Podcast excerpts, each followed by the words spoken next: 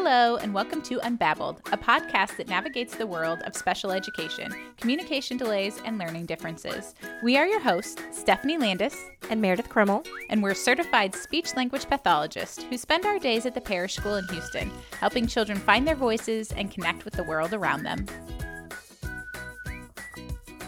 In this episode, we chat with Amanda Armbruster to get tips for supporting your child's social and emotional development at home.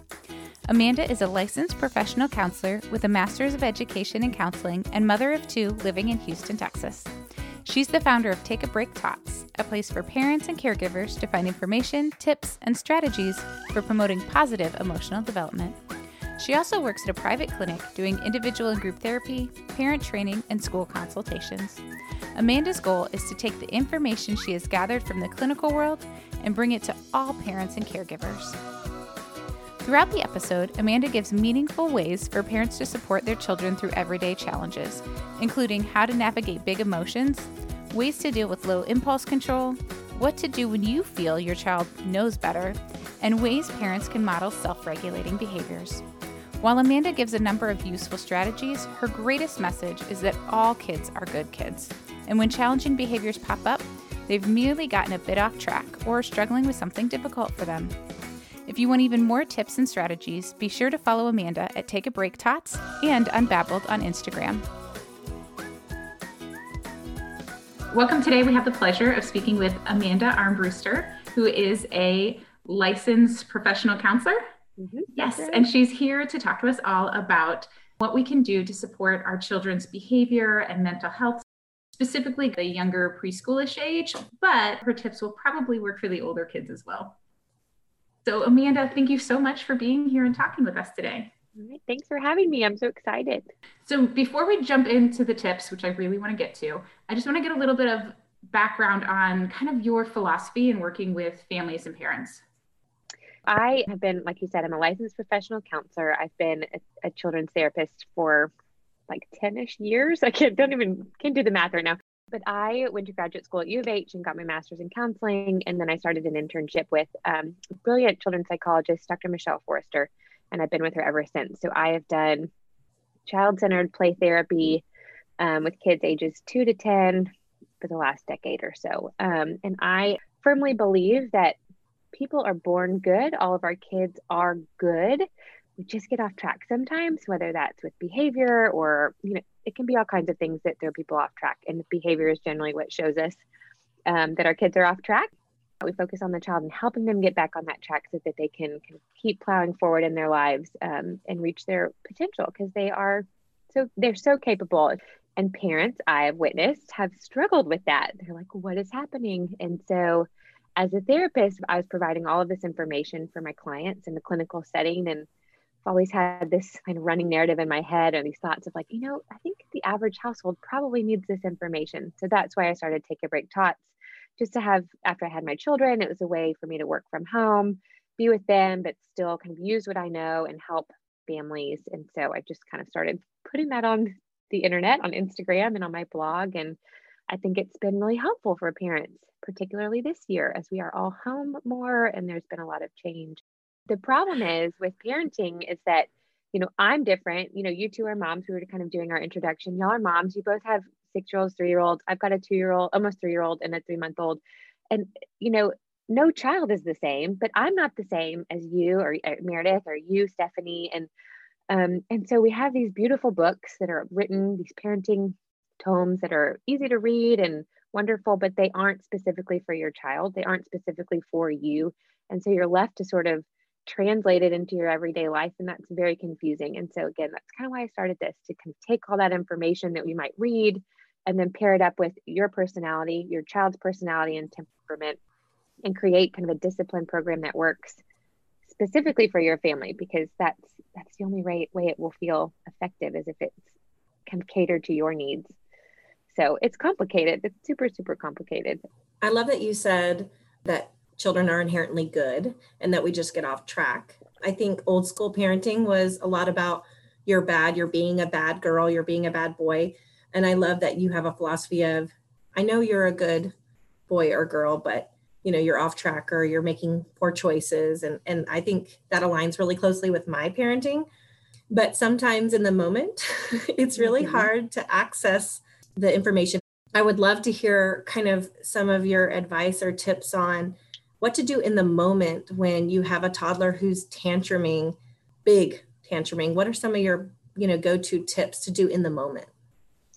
Yeah, I think it's hard. It's really, really hard. And I got to say, I am pushed to my limit sometimes too. I have all this information and all these skills and all this experience, and my my kid having a meltdown will just make me lose my mind too. And so, my best advice is to give yourself a lot of grace because some days you're just going to snap and you're going to yell or you're going to do something that you wish you could take back, and that's just part of parenting. But we so give yourself a little bit of grace.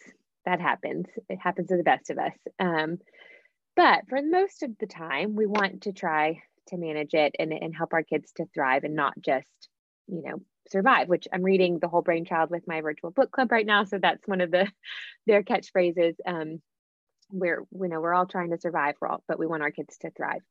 And in a meltdown, the best thing you got to do, Dr. Becky Bailey, she always says, you have to discipline yourself first.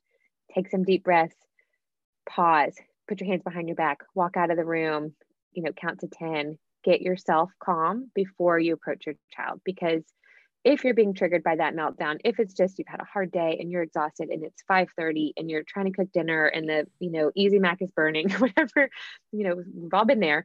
Um, you might do something that you wish that you could take back later. And so we want to try to avoid that as best we can. So first of all, take care of yourself. Big breaths, calm down, and then meet your child where they are and remembering that our kids are, are going through a hard time it's not that they they they won't do something it's that they can't in that moment it's tricky because a lot of our kids are super bright and they seem super capable and you ask them while they're you know coloring and in a perfectly calm state like is it okay to hit somebody? And they'll say oh no it's very bad to hit somebody. You don't hit somebody. And 10 minutes later when the crayon breaks and they've ruined their picture and they're smacking you in the face you're like but you know this is not okay. They are flooded by an emotion. They are reacting from a very basic state of um, fight or flight, and they they hit. They can't access that logic. They can't access that rule. And that this is what you had said about kind of in the old days when our parents would think you're acting bad. You know, you are bad. You're being a bad kid. It's just the behavior we don't like. Old school strategies of spanking and yelling and timeout and removal of privileges all operate under the assumption that our kids know better and they're choosing not to and that's not the case especially with our young our young ones they are having an emotional response and their body is moving forward before their brain can get across that bridge the, the left hemisphere where their where that logic lies it is flooded out the bridge is closed it is they can't access it and so we have to remember that and when they're in that the full blown kicking screaming you can't reason with them. So don't. You just get down on their level and you say, Whoa, you are really having a hard time. Let's take some big breaths together. Or maybe you need some space. I will let you kick and scream. I will keep my body safe. I'll keep your brother safe, your sister safe. Have at it. Let it out. Ooh, your body is really having a hard time. Let's get that out. And later, when they're calm, that's where you do the intervention. Wow, got really upset that your crayon broke when you were coloring. Oh man, it was so frustrating. You were almost finished and then it broke and you moved it and it, oh, it feels like it ruined your picture. Oh, that was so hard. What could we do next time? You know, and you process through them with it after. You get calm, give your kids the time to get to calm, and then you can do that that, that lesson that we all want to give to our kids. That's great. I actually, after hearing so many people say, like, you have to calm yourself first have started sometimes saying out loud i'm the adult and i can't keep my body calm right now how is my you know three year old six year old going to keep their body like i'm the adult and i'm dysregulated i can't expect them to be regulated and i know that my kids kind of look at me like what if i say it out loud and remind myself out loud then i can take a deep breath because there's no way if i'm flustered that much then i can imagine that they're flustered as well and i can't help them get calm if I can't be calm. Exactly. And I know it probably sounds silly when you say it out loud and like, oh my gosh, I'm so frustrated. I can't. But that is a beautiful model for them. They to see you have a big feeling and to say out loud, wow, I got to get myself to calm here. I'm going to go in the other room and take some breaths. That is beautiful because it shows them that you're a human being and that what they're feeling is normal too. And that and then they can use those strategies and that we're all doing this together do as i do you know we all have this do as i say not as i do well that doesn't work show them show them how to do it and that is just brilliant so i know it feels silly but do that and it also tells them i'm not rejecting you in this moment if you leave the room and they're having a hard time that can feel like you're just abandoning them and rejecting them but to say i got to go in the other room to take care of myself for a minute i'll be right back to deal with you that's a good moment for them to see too. So keep doing that. It's great. And if it helps you get there too, even better. You know, that's awesome. Well, I always talk to myself anyways. You know, our kids really need that. They need to hear what's happening. I think a lot of times too with parents, um, particularly this year with all of the rapid changes that have been happening, we've been internally processing them. Okay, we're home from school, we're back to school, we're what's happening? We're wearing masks, we're not wearing masks. Can I go to the grocery store? Whatever we're just kind of adapting and adjusting to that internally. It's very stressful. And for our kids, sometimes they're just kind of along for the ride, but to vocalize a lot of that is really important. Like, okay, we're getting ready to move. I'm starting to pack up our house. Talking through some of that stuff is really helpful for them too. One of the things that you spoke about on Instagram was an actual idea of a reset button. Mm-hmm. And I just loved that. Can you talk on that a little bit? Used it this morning. So, of course, I can. Oh, yeah. So I have an almost three year old, and he just woke up and he just was out of sorts and having a hard time. And it was a hard way to start the day. So, yes, this reset button. Um, I used to do this in my therapy work too. We just have to start fresh sometimes. We have to hit rewind. And so sometimes I'll even, you know, had my son continue to have a hard time. I may have even gone and said, Hey, let's start completely over and gone and put him back in his bed, turned out the light, closed the door, and started the entire day over again because they just need to retry sometimes. It can snowball. So we're having a hard time, and then everything just feels yucky, yucky, yucky, yucky, yucky, and it just gets worse and worse. We can undo that. We can take a big step back, take those deep breaths, reset our bodies physically, um, do some jumping jacks, take those deep breaths, get our brain kind of back on track, and start over. So the reset button is just a fun way to do that, a tangible way to do that for our kids. And so I used to do it, or sometimes I would like punch a, you know, pretend like there was a keypad on their back and punch it. Let's hit reset. Make a lot of robotic noises. And then, you know, we do like four jumps or something and, and reset and take a big breath and then start the whole scene over. I think I was um, trying to find out what my son wanted for breakfast this morning. He's been very particular.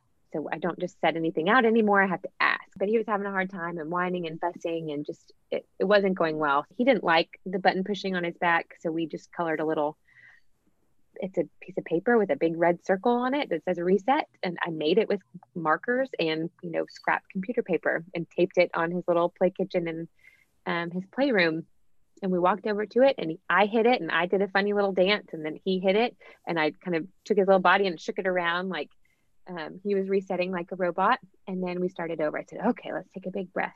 What would you like for breakfast? Part of that is me. I was getting frustrated too. So I have to again practice what I preach, hit reset, get my voice back to my normal mom voice, not my what do you want for breakfast? You know, frustrated. Mornings are crazy, evenings are crazy, but that reset button super helpful for that. It just gives them a target for it and makes it kind of when you make things fun, when you get silly, you are resetting the brain. You are getting things back to calm and it just feels a lot better. So I like to use humor and fun whenever I can. The idea of resetting can be so abstract and you made it completely like concrete by having a button and relating it to something like a computer or a robot or something that we know can reset and restart. We use something similar here verbiage wise at parish a lot with our younger kids and with our older kids so like either reset and sometimes in class i've actually like made a fake remote control on like a piece of paper and we'll hit like pause and reset and rewind and we'll like move our bodies backwards to rewind and try something again. And it it gives them humor and a physical break. And it just kind of like makes that big abstract idea really concrete. It's perfect. I love the remote idea. I mean our kids know about free toys need to be reset. They know about remote controls we all know that. So that's perfect. And you know again with misbehavior it's a mistake. Misbehavior is a mistake. It is, I'm in this moment, my body acted, that was wrong. And what happens sometimes is especially for our kids who are about five and six and they have an impulsive behavior and they're like, oh no, I know that was wrong. And then the feelings of regret and guilt take over. So then they just are in this distress state and they just kind of double down and it just becomes this nasty cycle of ugh. And when we can reset and take it back, say, oh, hold on, I think you know that that wasn't quite quite right. I think you know that maybe you should have done things differently. Let's back up. Let's rewind. You know, and do your funny robotic rewind and start the moment over. Give them that second chance because they need it. They just they're practicing life. They're brand new and they're trying to take in so much and it's overwhelming and yeah, they um it can snowball very quickly. So to hit that rewind button and start over again, just put you right back on that that track that's you know, that good track that we want to be on. I, I love that. Misbehavior is a mistake. I have two children who have this cycle of I've done something and now I'm embarrassed. Mm-hmm. And now yeah. my embarrassment is turning to anger. And then it just, it snowballs. So I love that breaking that with a, a rewind or a reset. Yes, very much embarrassment too. Yeah, I think I said frustration and guilt and definitely embarrassment that I know better. I should be doing better and you know they're they're self-monitoring by about age five and six. And so then that can really cause and maybe even younger for some kiddos too who are pretty capable. And it's really hard for them and they take it so personally. And that yucky feeling no matter what it is frustration guilt embarrassment when it's yucky they tend to lash out and so like why are you so upset? You know they're feeling embarrassed. And that's a big feeling. It's overwhelming again. And so hitting that i think you're embarrassed that it didn't go that way. Label it help them start over and move yeah. forward. So helpful. My, my three year old, when even if she trips or falls or um, gets hurt and someone asks her if she's okay, uh, that embarrassment kicks in and then she starts hitting the people who are caring for her. So she mm-hmm. she really is quite sensitive to, to that yeah. kind of thing. Yeah, that's pretty typical. It's a sign of anxiety as well. That you know, I think we we think anxiety is like meek and shy, and no, it's sometimes when our kids appear as if they are incapable, it causes them to fight or flight. And she's a fighter, your daughter. So they lash out, and then people are like, What is happening here? It's just a, a basic function, and it comes out in different ways with our kids. And a lot of times, anxiety shows up as opposition, and that is very confusing for teachers and parents and grandparents and, and everybody. I'm, I'm, glad you said that about anxiety showing up as opposition because what I have noticed with um, some toddlers that I've worked with and preschoolers I've worked with and my own children as well is sometimes they'll have a day where they're just super compliant and they're on it and they just want to be helpful and and then the next day it feels very purposeful i'm going to make all the wrong choices and i'm going to show you that i don't have to listen to your words and and i can't quite um, in all the situations figure out what the change of the trigger is. So it's interesting that you said that anxiety can come out as opposition. As they move through mastery of skills and life and you know they start to learn how they impact their environment. And so maybe that next day they could just be having a gross and slept bad you know and they're just grumpy all day. And so it's just an oppositional day. Uh, that happens. Maybe they're hungry and they're growing pains. All kinds of physiological things can get in their way too. And it could also be just that today I'm, you know, I'm three and a half, but I'm I'm three years, 257 days old today. And this is different. You know, my body is in a different state of development and I'm I'm figuring out what I can do today in the life. Um, and it's just hard. I think it's good that you're looking for that trigger, like what's caused this, but sometimes we're not going to find it. We just have to deal with it. Try that reset button. Say, hey, you know what? This isn't working. We are really grumpy. Let's hit reset. And sometimes we can move forward and have a more positive day. And sometimes it is just a day for the Grouchies. And that's a great children's book that you can pick up, The Grouchies. Um, that sometimes they take over and they mess with our day. And again, our kids are good. They're just having a tough day. And that's not, you know, it's nothing personally against us. I think that's the other thing parents tend to do is you know, we take it all so personally. And like we were talking about earlier, when they're hitting you in the face, it's hard not to, to take personally. But there's always something a little bit deeper or much deeper, not always, not just a little bit.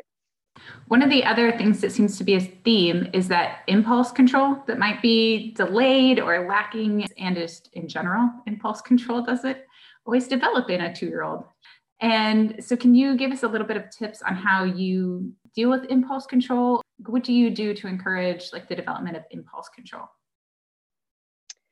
Well, unfortunately, with impulse control, a lot of that is just time. You know, um, the way the brain develops, it's the last thing Um, impulse control happens in our prefrontal cortex up here at the top front of our brain, and the, way the brain develops bottom to top and back to front. So it is the very last, um, and that happens around our mid 20s. So we've got a long road ahead of us. Um, but there are things you can do, and it doesn't mean our kids are just like flat flailing through life, you know, whacking whack a mole, just being crazy. They are really capable at times. But when that emotion happens, when they get flooded, when they are in distress of some kind, they can't reach that that point. They can't slow down. Their bodies just move faster than their brains can tell them. And so we have to again give them a lot of grace. Say, "Whoa, hold on. I think you moved before you could think about that. Let's let's take a pause. You're angry. You're mad. You need to hit hit this." And we just redirect to something that is appropriate for them to do. I mean, there's so much that they could do impulsively. So hitting's usually one of them when they're mad, they whack you in the face. Whoa, you're mad, hit this. And then later, I'm not for hitting. When you're mad, you can hit this. We give that lesson later when everybody's calm. So then we're practicing, we're thinking about it. And then hopefully the next time they get angry, that kind of muscle control, that muscle memory will direct them to the couch instead of to your face when when they need to hit something. But again, it's not always going to happen. We have to give them that grace and understand that they they want to do well in this moment they can't and what do I need to do to help them? And redirection is kind of your best tool.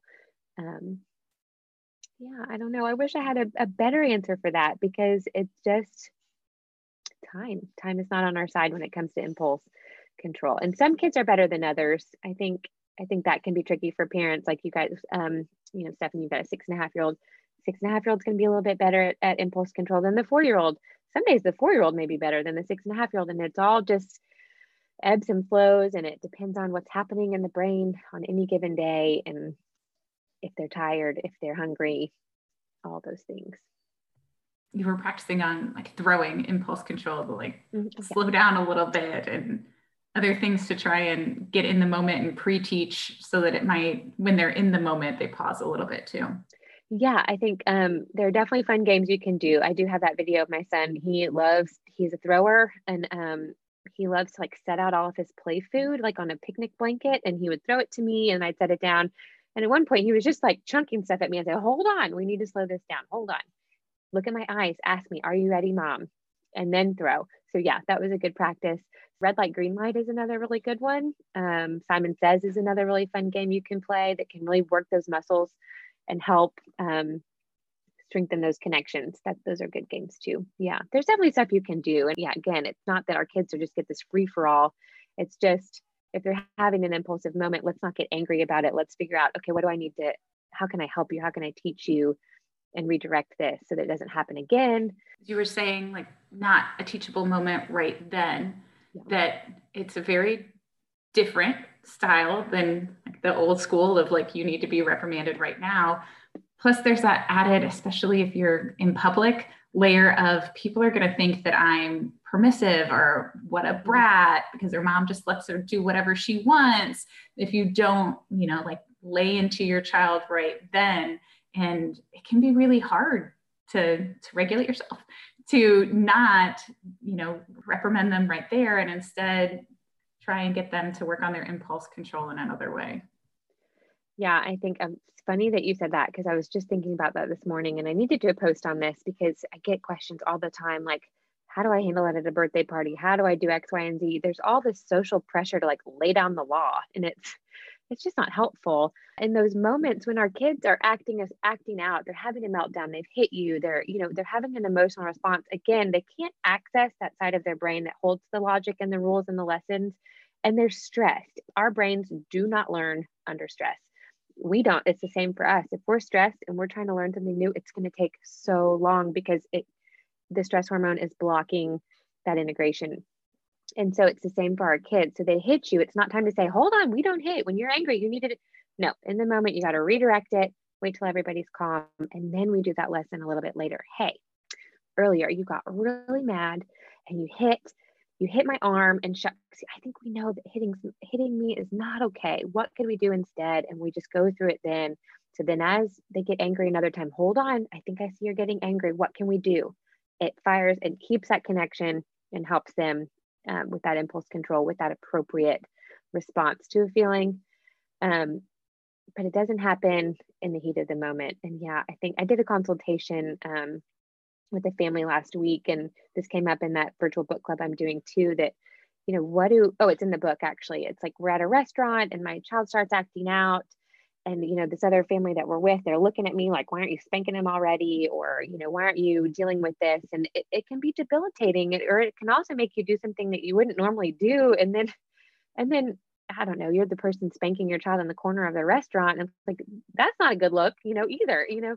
So it, it, it's hard. And I think try to take that deep breath and calm yourself down and, and try not to succumb to that peer pressure. It's really hard. I absolutely understand. And, you know, I've hauled my child out of a public place having a meltdown before too. And that's extremely embarrassing. You know, here's this, you know, behavior specialist and her kids, you know, acting a fool.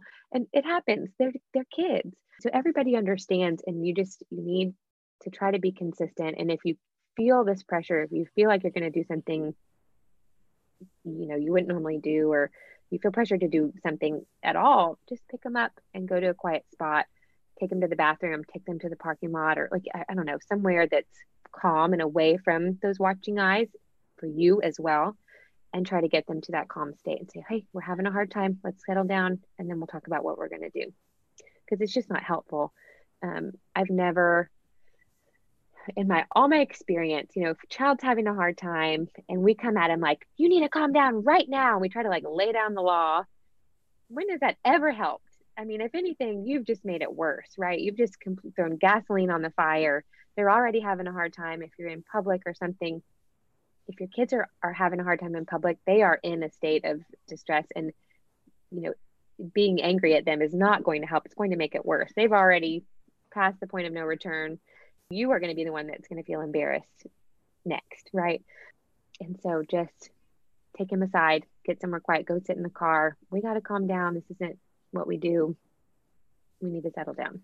When you mentioned laying down the law, it made it made me think about situations where my children are being rough with each other or with the family pet mm-hmm. um, because when there's physicality involved i do find that my first instinct is to raise my voice and jump in real fast so in those situations would you recommend a similar thing removing the child who's being too rough with the pet or the sibling from the situation going to a calm spot and talking it out?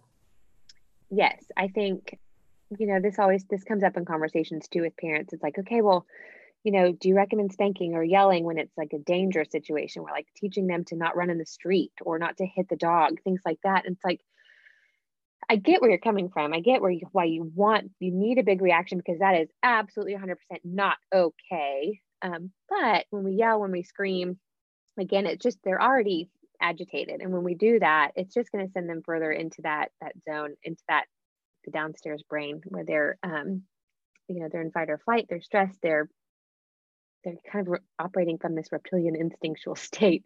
Um, and so again, it might make you feel better for a second. It's not totally helpful. Um, so yes, absolutely remove the child, put the dog back in the, in the crate or get the dog outside. The lesson there, when our kids are hitting, when they're being too rough, um, I will stop you. You know, hold on, calm your body.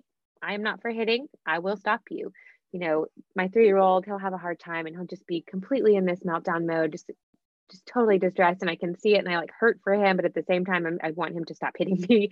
Um, so he's hitting, hitting, hitting. Hold on, you're mad. You may not hit me. I will stop you. And he keep, takes that as a challenge. Of course, parents are always like, well, why do you say that? It's just going to make them want to do it more. It's like, well, yes, and I'm going to follow through and teach him that I mean that. So he's coming at me and I take his little wrist and I say, I'm gonna, I will stop you. You can hit this couch. And I keep putting the hands over on the couch. And he comes at me again. And I do you know, you know, Mr. Miyagi, I just block it. I deflect, deflect. You can do it. You can stop them. You are bigger, you are stronger, and you can stop them. And in a way that keeps the child safe. I'm not saying hurt the child. It's definitely like a gentle, you know, grab of the wrist and redirect or just deflection. So it's hard. It's really hard because we all have our triggers. We all have our things that that get to us as parents, and and so we have to check ourselves again. That's where we have to discipline ourselves, understand where we're coming from. Why is this such a big deal to me? I don't want my child to hit people, of course. Um, how can I handle it in a way that teaches the lesson and teaches my child a better way? and keeps everybody safe. Mm-hmm. When you have one child that's melting yes. down, yeah. what if you are, I don't know, say in my house and you're having two that are melting down and blaming the other for the meltdown? Mm-hmm. Go to your corners. Everybody needs to take a break. Um, put the kids in separate spots. Everybody just needs to get out of the same room and to that calm state. So, whatever you need to do to get everybody separated. Um, yeah, it's not helpful. We're not going to get anywhere because, you know, both kids are going to try to yell over each other because someone's in the wrong and someone's right. And, and, you know, he hit me, but she took my thing. And it, it's not a time, you're not going to get anywhere and it's just going to make you mad. So everybody takes a break, take a break tots. That's where this comes from.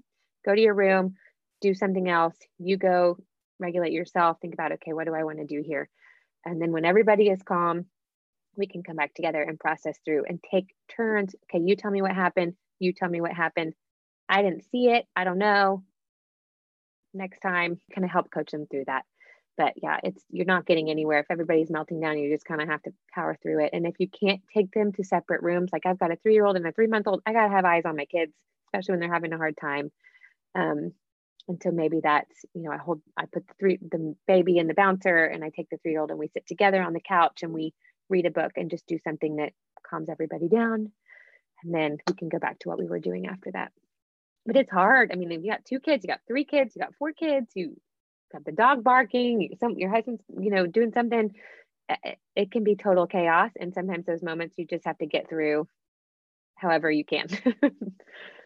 kind of going back to more of that deliberate defiance, um, what are your strategies that you might use for a child who is hearing you say not to do something and looking right at you and, and following through and continuing to do that activity? Yeah i think it can be really hard. And, and it it is it is so triggering for parents of course to have them just look at you and you know pour the milk on the floor. You've told them not to. Um, and so absolutely and this is such a tricky thing because there are a, a, a trillion infinity different situations and scenarios but I think it all comes back to the way you give directions. Um, I have a directions guide on my website that we've got to keep it straightforward and we've got to give our kids directions that we can help them follow through on. So instead of saying, like, don't pour that milk on the counter, you have to say, hold on, your milk's for drinking or you set it down on the counter. What do you choose? And then they're looking at you and they're pointing, okay, you're showing me you're not ready to have an open cup or whatever, and we clean it up. So we have to give them those two positive choices because when we say, don't pour it out on the counter, that lights up their brain and they're like, oh, that sounds like a brilliant idea. And then, ooh, what would happen if I do that? And so it kind of sends them off. And this is really written very well in Dr. Becky Bailey in her book, um, Easy to Love, Difficult to, Dis- to Discipline. She outlines this so beautifully that, you know, when you're trying to diet and you say, I'm not going to eat desserts for three months, what do you think about for three months only? Desserts. And so it's very difficult to limit yourself. But if you said, okay, um, I'm going to eat healthy. I'm going to eat a leafy green every day for three months. That way, you're focusing on that positive, how to add something into your life, that positive thing, and you're not stressing out about desserts. You know, you've you've kind of make it this like like very um, attractive, fun, hard to resist thing. Uh, it's the same for our kids and their behavior. When we say when we say don't run, running sounds like the best, you know, and then take off. You know, we say walking feet, keeping that in really positive terms. Um, and sometimes our kids will do things that they just know will set us off. And the best thing you can do as a parent is practice that poker face that when they do stuff like that, hmm, all right, doesn't bother me one bit. I don't care. Pour the milk on the counter. Hmm, that's fine. You're going to clean it up. And then they, because they learn very quickly what sets us off, what triggers us. And that is a very powerful tool for them. They are control seekers um, they're power seekers and they will they will use it. And and it is a good thing you know they move from kind of that physical that physical hitting biting screaming kind of response to these more verbal and um, verbal forms of defiance i guess. And they'll say i hate you or you're stupid mommy. Um, and that's really upsetting. But when you act when you say hey you may not talk to me that way. Don't you ever call me stupid ooh, they learned that so powerful. So, mm, all right, you're feeling really mad at me right now. And I'm not mad. You know, we just act casual. We act like it is the most normal thing in the world for you to be doing this. no big deal, no skin off my back. And then they kind of learn, all right, shucks, that didn't work, you know? Yeah, it's funny. So, funny you say that on um, Saturday in the car. My three-year-old's in the back. I don't like you. I don't like you over and over again. Mm-hmm. And I mm-hmm. just kept saying, I love you. Well, I really mm-hmm. love you. And then by the end, she was just done. It didn't escalate. I mean, we escalate in so many other ways, but we did not escalate in that one, which was wonderful. But mm. I thought, you're three. You shouldn't be saying you don't like me yet. That's for later. I know. No, they just, yep, they do that. And it's so fun. And it's so like, but I just took you to the zoo and we had ice cream. And now you're telling me you don't like, they always, they tend to do it after you've done something lovely for them, which is even more upsetting. And again, we've got to quit taking it so personally because it's just, just who they are. It's what they're, they're doing what they're meant to do and it's okay. So yeah, I don't like you. I don't like you. Oh, I wonder if you're trying to hurt my feelings right now. Hmm. All right. Not going to work and you yeah. just keep driving. You know, you don't have to respond after a while. She'll she'll taper off. Um, and you can call that out too. That I wonder if you're trying to make if you're hoping I'll get really mad right now. And I'm not feeling mad. My body is feeling calm. I am in charge of my feelings. Again, it's a really nice modeling moment and teaching them that hey, I hear you and say what you want. Now, I know a lot of people are like, but I don't want them to go to school and say that to their friends. They won't. They save it for you. it's all for us. Um, and if you know they will they they will do things like that they are going to have social stuff too. And you know that's another talk for another day probably. When our kids are upset and they start to say upsetting things to us and they try they're really just trying to pull us down with them because it feels really scary to have these yucky feelings. It feels very overwhelming. And if i can make you my mommy who is you know the best my dad or my care whoever my caregiver is if i can bring you down here with me i won't be alone in it.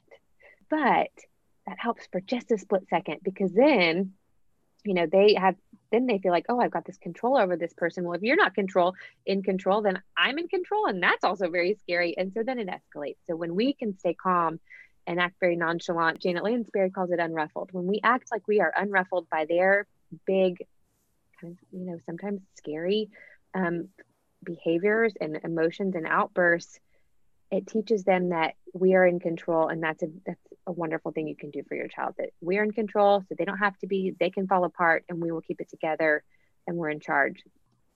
And it's it's complicated because they are control seekers and they do want to gain some control but we have to give them just small doses that they can handle. The big stuff we can't you know they don't get to dictate bedtime they don't get to dictate what they have for dinner. And those are just kind of routine things but so it comes that came to mind so staying in control, keeping your composure as much as you can is really a gift for them so that they can be out of control and feel safe.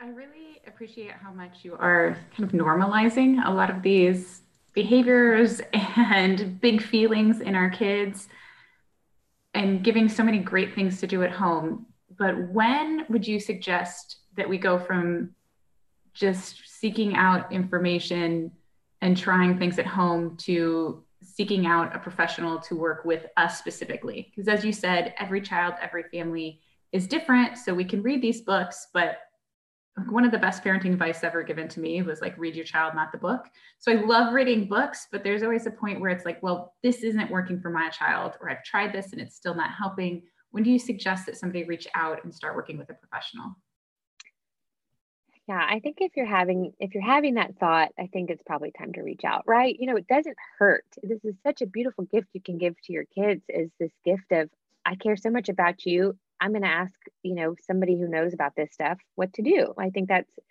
you know, there's all there's stigma around mental health and stuff and like forget it. You know, if asking for help is something you're interested in doing, just go for it. Um but that's also why I started my business is so that I could be that kind of middle ground because generally you go to your child's you know school director or teacher or the pediatrician and they will refer you to a psychologist um, and that can be really scary and overwhelming and maybe that's not where you want to go right away. So that's where maybe someone like me comes in to, um, i can kind of consult and help you brainstorm some strategies to manage at home for a little while.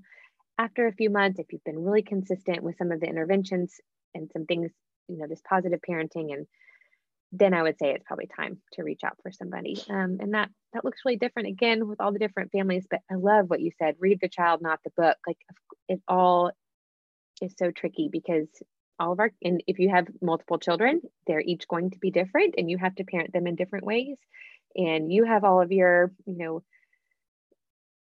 history and things and what you know and how you want to parent and then putting that together and actually doing it and it, and disciplining your child in a way that's meaningful and feels good to everybody and is effective it's hard. Um, so that's what I'm I'm here for.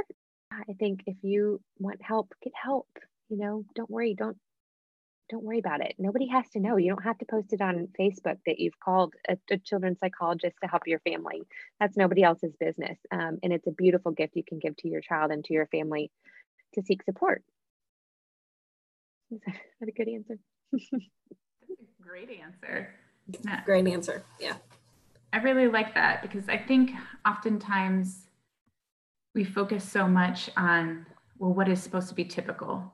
And we only seek out help if we think it's not typical. But sometimes, even typical childhood things, we could really use support for. And so instead of just being like, oh, well, you know, it's something that every child goes through, I should be able to handle it on my own. Like you said, a beautiful gift to yourself, not just to your child, but to yourself to give yourself that empowerment so you feel confident too in, in tackling these things.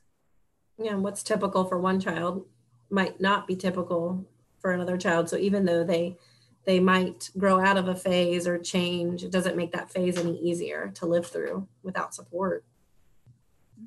Exactly. And we just live in a world where, you know, help is out there. You know, you just send send somebody an email, ask for some support. Um, exactly. It's a gift to yourself as much as, as it is to your child. And there are so many things that are a typical part of childhood, but yeah, we don't have to just survive these moments. Again, um, going back to that survive and thrive, you know, we can get through it. That's fine. And our kids will probably be okay.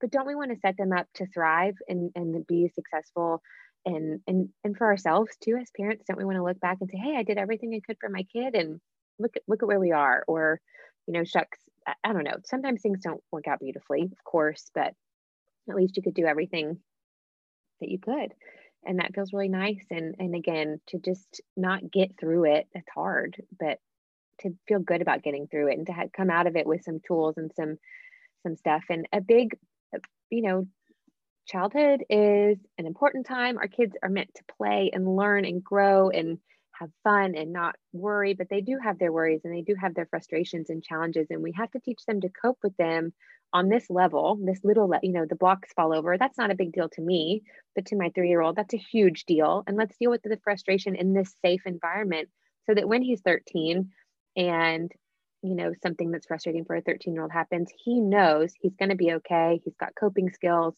Um, and he doesn't seek out something that's inappropriate to numb that when he's got access. You know, it gets really scary as we get out in the world. If we don't know how to deal with our feelings, then you know we have access to things that to numb those feelings and that that's a very dangerous um dangerous thing. So it ha- the work happens now. Yeah i like that as a, a nice reminder that what we pour into them now will pay off later. And what we don't now will get bigger later as well. Exactly. I mean it could you know it's not a doomsday like oh but, no. you know but there you know again like let's let's not just survive these moments on the on, on the chance that I could help my child really thrive in this and that it can pay off dividends in the future.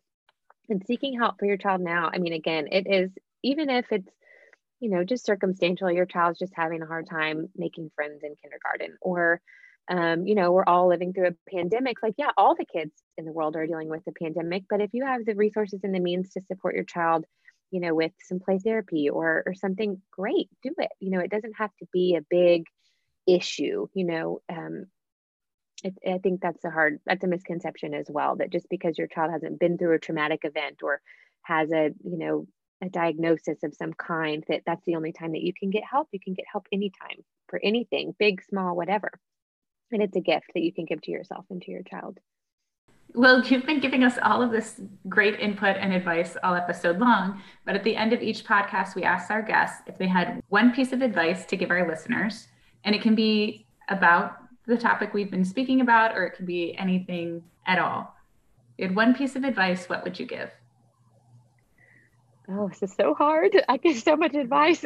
Um, get down and play. Get down and play with your kids. Have fun. They are little for only so long. And enjoy it. You know, try to try to take five minutes and just get down and play with your kids. It's going to fill them up. It'll fill you up, and it's going to fly past. And you'll look back and think, "Gosh, I just didn't could have had a little more fun. So just get down and play for five minutes today. I love that. That's great advice. Well, thank you so much. We really enjoyed speaking with you. And I know that I'm going to go back through and re listen and take notes. So I think that other people will walk away with a lot of great information today, too. Good. Thank y'all so much for having me. This was so fun. And I'd love to do it again anytime. And um, I know y'all are doing some good work for all these parents, too. So thank you both. Thank you. Thank you for listening to the Unbabbled podcast. For more information on today's episode, please see our episode description. For more information on the Parish School, visit parishschool.org. If you're not already, don't forget to subscribe to the Unbabbled podcast on your app of choice. And if you like what you're hearing, be sure to leave a rating and review. A special thank you to Stig Daniels, Amanda Arnold, and Stella Limwell for all their hard work behind the scenes. Thanks again for listening.